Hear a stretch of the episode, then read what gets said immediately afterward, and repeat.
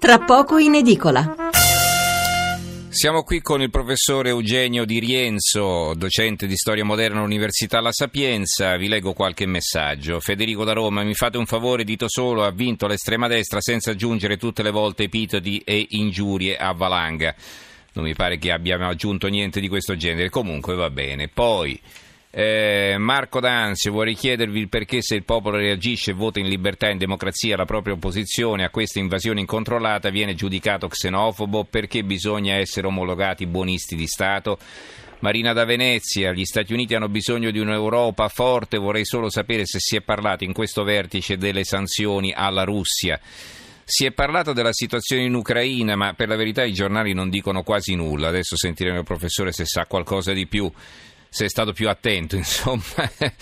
Poi abbiamo Costante da Napoli, ritorno della povertà economica e culturale in Europa, genera mostri, vedi il successo elettorale dell'ultradestra in Austria, mi pare di poter leggere un parallelismo tra la fine prossima avventura dell'Europa con la fine degli imperi centrali del 14-18.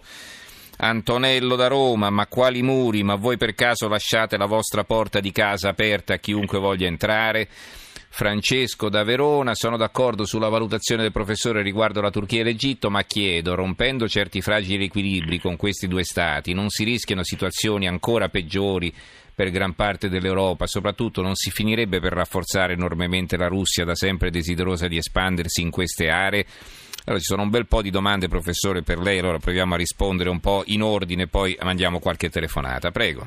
Sì, no, io non sto dicendo di rompere con l'Egitto e la Turchia Uh, poi con l'Egitto non possiamo proprio rompere perché se andiamo in Libia voglio dire cioè, andiamo solo con la collaborazione dell'Egitto e l'uomo che andiamo a sostenere eh, in Libia, uh, il capo del governo diciamo sponsorizzato dall'Occidente è un uomo del Cairo. Eh, dico semplicemente che però mi sembra folle pensare a far entrare la Turchia nel, nell'Unione Europea, nell'Unione Europea e poi contestualmente poi mettere le sanzioni, eh, mantenere le sanzioni alla Russia.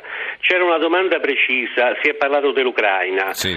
Mi sembra che l'argomento sia stato sfiorato da Hannover, però ci sono delle altre notizie importanti. Ci sono stati altri due momenti importanti in questa settimana, dieci giorni. Allora, uno è stato che eh, si, si, sono accelerate le procedure per l'entrata dell'Ucraina eh, nella, nell'Unione Europea eh, quindi un altro dito nell'occhio della Russia. Poi c'è stato il 20, il 20 aprile il, uh, la riunione NATO-Russia, è la prima riunione NATO-Russia dopo oh, l'insorgere della crisi ucraina. Devo dire una riunione in cui la Russia sperava molto e che invece non ha portato a nulla, anzi stata, la Russia è stata di nuovo messa sul, eh, su, sul banco eh, degli accusati, eh, la, si non, la, la, si è accusata non solo di alimentare la guerra civile in, in Ucraina, ma anche di avere disegni espansionistici verso altri paesi, poi sono, in quell'occasione sono anche uscite fuori voci di corridoio per cui ci sono dei piani russi per invadere i paesi baltici in 15 giorni, insomma cose a cui io non darei molta importanza, però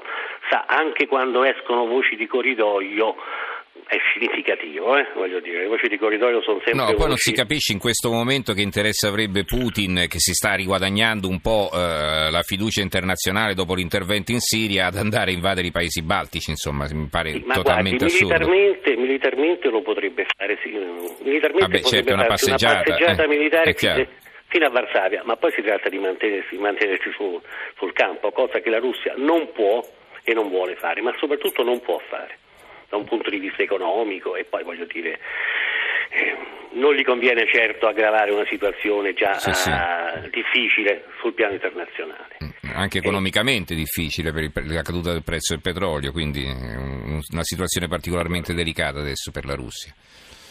Senta, volevo chiederle questo, anzi le giro la domanda di Rossella da Varesi. Il petrolio è un bene che serve all'Occidente. Questi nuovi presidi militari in Libia sono a difesa dei pozzi petroliferi e che forza ha questo nuovo governo libico?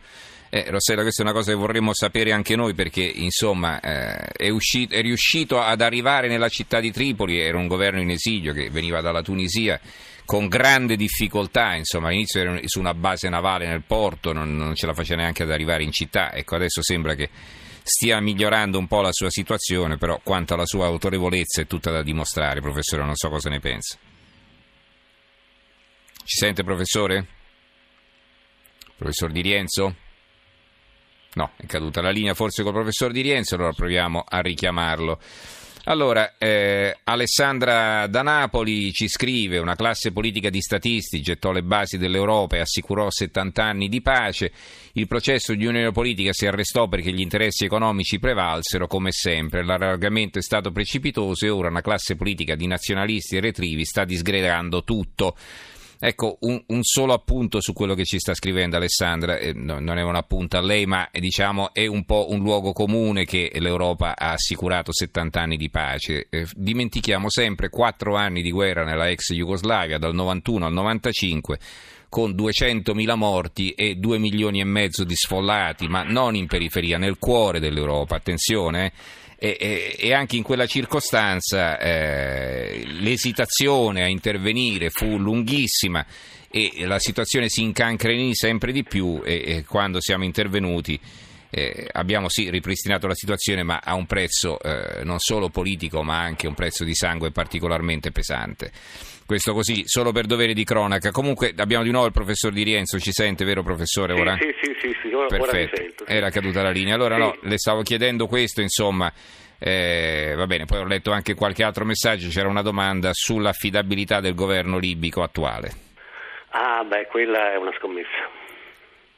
È un'assoluta scommessa. Sull'affidabilità del governo e sulla possibilità che questo, che questo governo regga abbia un minimo di consistenza senza uh, autonoma, cioè senza essere sorretto da, da armi straniere che i, libici considereranno straniere. E qua dice l'esempio de, dell'Afghanistan, cioè eh, le varie missioni NATO hanno portato il governo afghano, quello diciamo legittimo riconosciuto dall'Occidente, a controllare non tutta Kabul, alcuni quartieri di Kabul e la situazione in Libia da un punto militare, se è possibile, è ancora più complessa. Noi andiamo là non sapendo bene quali sono gli amici e quali sono i nemici. Quindi io posso capire anche certe uh, resistenze del governo italiano ad intervenire, però oh, l'intervento a questo punto è necessario. Eh, insomma, la Libia sta a 400 km dalle nostre coste, dalla Libia partono, parte questa marea di, questa marea di, di, di, migranti, però sarà una guerra lunga e difficilissima e me lo lasci dire, io sono come storico devo essere, devo essere spietato, secondo me molto sanguinosa. Bisognerà vedere se l'Europa, l'Occidente, se la sente di spargere tutto questo sangue. Allora, c'è un ascoltatore che dice mi sarebbe piaciuto sentirla parlare del disastro di Chernobyl, visto che a eh, quei tempi non ero ancora nato, ne parleremo eh, probabilmente domani sera, anche se eh, oggi eh, in questo momento è già 26 ed è il 26 aprile appunto il giorno del trentesimo anniversario. Eh, Francesca ci scrive: Se non ho capito male, lei, dottor Mensurati, giustifica l'atteggiamento dell'Austria come non è un muro, lo chiami pure barriera, ma è un muro. I controlli sugli immigrati sono giusti, ma non con i muri, per favore. Nessuno fermerà questo esodo epocale dal sud al nord del mondo, previsto da qualche decennio. Il terzo mondo è ormai deciso a prendersi i diritti negati. Quindi che dobbiamo fare, Francesca? Scusi. Cioè, ci spieghi lei, adesso mi dispiace di non averla in linea, dobbiamo quindi fare, farli entrare tutti, mi pare di capire, visto che sono decisi a riprendersi i diritti negati e quindi noi con il nostro senso di colpa dobbiamo aprire le frontiere. Allora io non è che giustifico l'atteggiamento dell'Austria, giustifico il punto di vista dell'Austria. Allora se l'Italia non è in grado di controllare le frontiere, visto che da noi entra chiunque e visto che poi furbescamente all'italiana diciamo a tutti va bene vi abbiamo ospitato, rifocillato, rimesso a posto però adesso avviatevi verso nord basta che vi togliete dai piedi e, e chiaramente a nord perché è quello l'obiettivo della massa di migranti, raggiungere la Germania ed altri paesi del nord Europa, chiudono, eh, chiudono le frontiere, mettono i muri, le barriere, giustamente le chiamiamo come, come ci pare. Però attenzione, qui non stiamo parlando solo dell'Austria, qui vorrei chiamare in causa anche il professore, perché noi abbiamo incominciato parlando dell'Ungheria, vi ricordate? Ecco, allora da quel momento in poi hanno chiuso le frontiere in un modo o nell'altro, la Slovenia, la Macedonia, la Croazia, l'Austria adesso, eh, la Danimarca, la Svezia che rimanda indietro 80.000 migranti, eh, la Gran Bretagna non fa entrare nessuno, la Francia ha ripristinato i controlli dopo gli attentati eh, del Bataclan.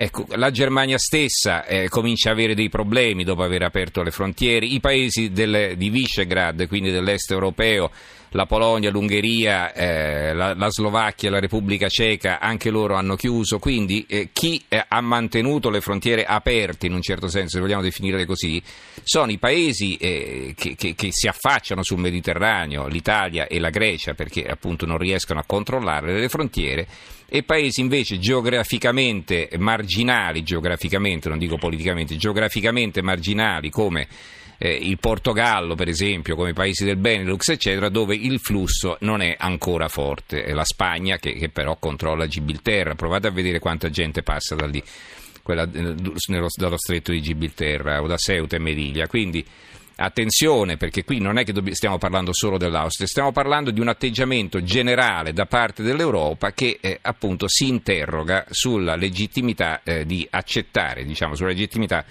di eh, consentire questo flusso indiscriminato di persone. Eh, professor Di Rienzo, prego. Professore?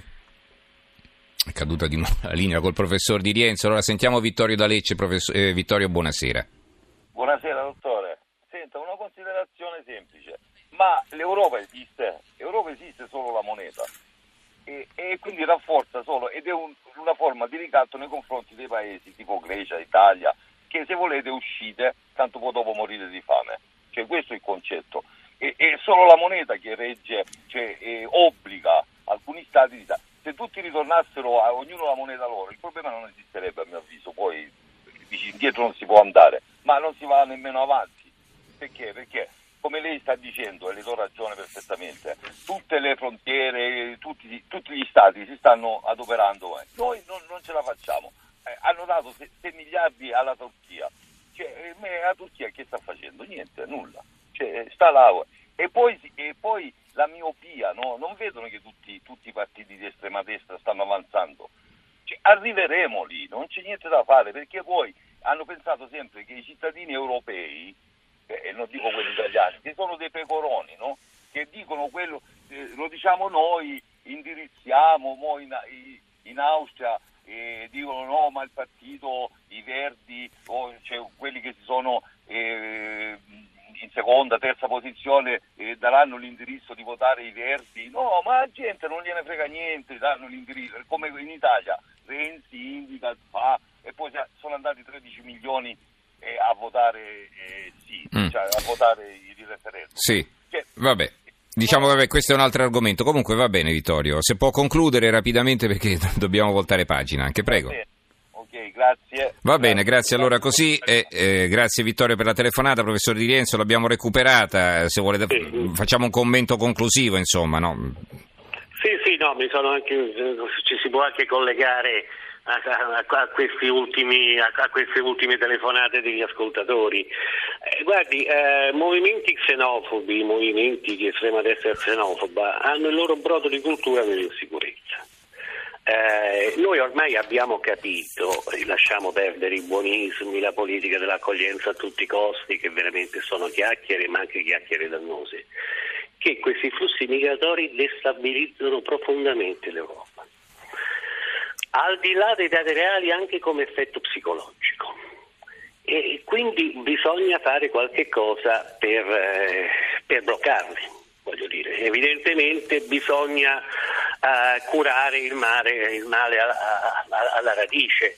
Voglio dire, c'è stato un aumento di questo flusso migratorio quando si è destabilizzata la situazione in Medio Oriente, in Africa settentrionale, nessuno rimpiange Ghedaffi, ma con Ghedaffi questo non accadeva, nessuno, nessuno uh, vuole fare lodi del regime siriano di Assad, ma questo non accadeva. Insomma, bisogna mettersi un, un, mettersi un pochino d'accordo e vedere, vedere quello, quello, che si può fare, ma, si, ma finché ci sarà quest'arco di crisi incandescente dal Levante all'Africa settentrionale, eh, questi flussi ci saranno i paesi chiuderanno, non, non, erigeranno i muri, lei ha perfettamente ragione, eh, ragione, ristabiliranno le frontiere, che è una cosa ben diversa, E paesi come la Grecia e l'Italia e in piccola parte la Spagna i muri non li possono eh, costruire nel eh certo.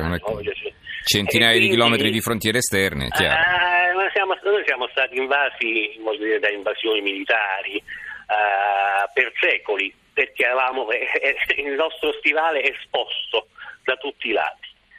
E quindi ci vorrebbe un'azione decisa, risolutiva, che sarebbe molto costosa in termini, in primo luogo, di sangue e anche in termini economici. E qua l'Europa deve far valere la sua nobiltà, io direi ora o mai più.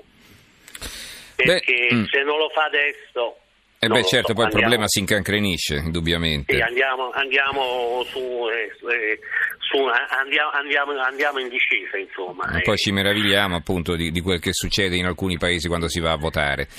Va bene, allora ringraziamo il professore Eugenio Di Rienzo, in, che insegna storia moderna all'Università La Sapienza di Roma e anche direttore della nuova rivista storica. Grazie professore, buonanotte. Grazie a voi, buonanotte.